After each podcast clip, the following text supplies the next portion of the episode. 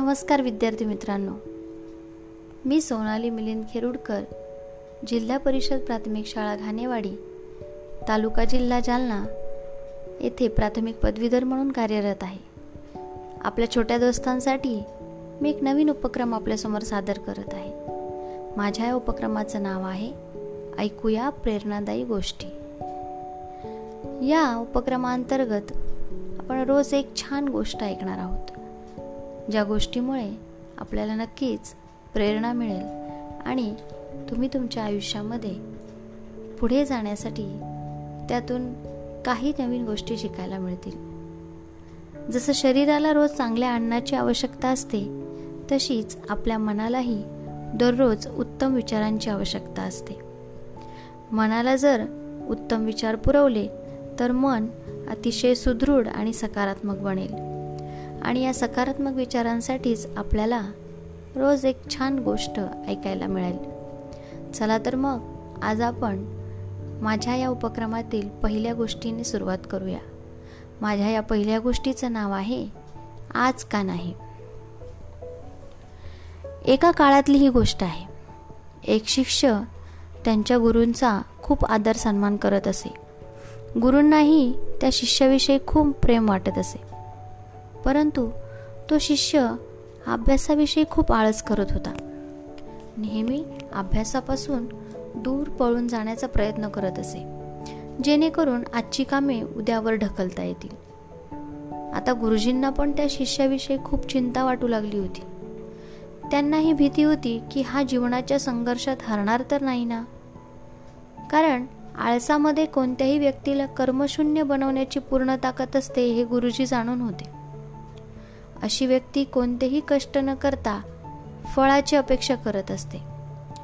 आणि आळशी व्यक्तींमध्ये जलद निर्णय घेण्याची क्षमता नसते.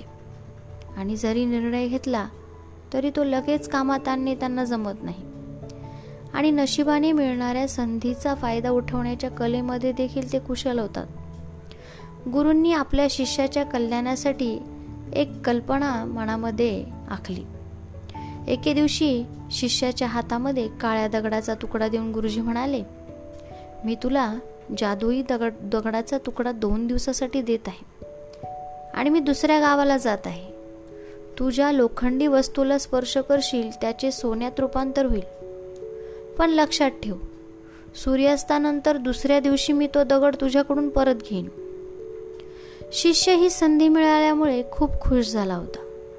परंतु आळशी असल्यामुळे त्याने पहिला दिवस हाच विचार करण्यात घालवला की जेव्हा त्याच्याजवळ भरपूर सोनं असेल त्यावेळी तो किती प्रसन्न किती खुश आणि किती संतुष्ट असेल.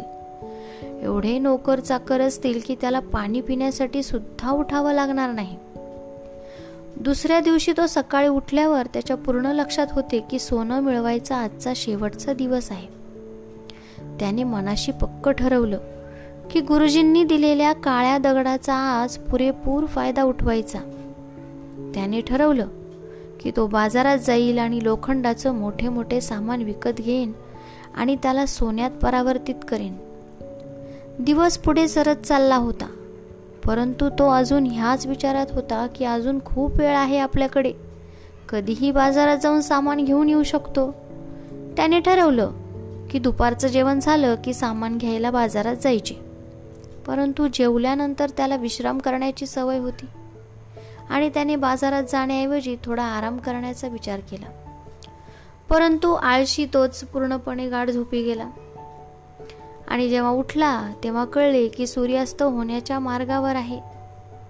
आणि आता तो वेगाने बाजाराकडे पळू लागला होता. परंतु रस्त्यातच त्याला गुरुजी भेटले. आणि त्यांना बघता क्षणी त्यांचे पाय धरून तो त्यांची विनवणी करू लागला. की अजून एक दिवस त्याला तो दगड देण्यात यावा. पण गुरुजी ऐकायला तयार नव्हते आणि शिष्याचं श्रीमंत व्हायचं स्वप्न हे स्वप्नच राहिलं. परंतु ह्या घटनेवरून शिष्याला खूप मोठी समज मिळाली. त्याला त्याच्या आळशी स्वभावावर खूप वाईट वाटत होते.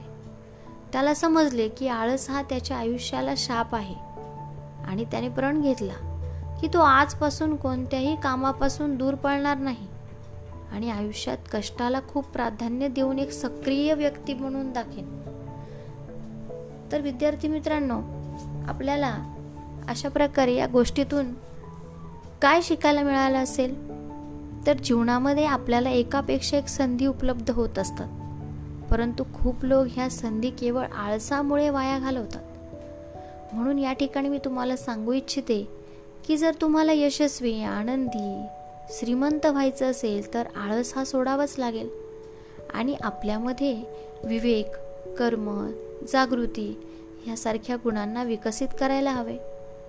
जेव्हा केव्हाही कोणतेही आवश्यक काम टाळण्याचा विचार तुमच्या मनात आला तर स्वतःला एक प्रश्न विचारा. आज का नाही?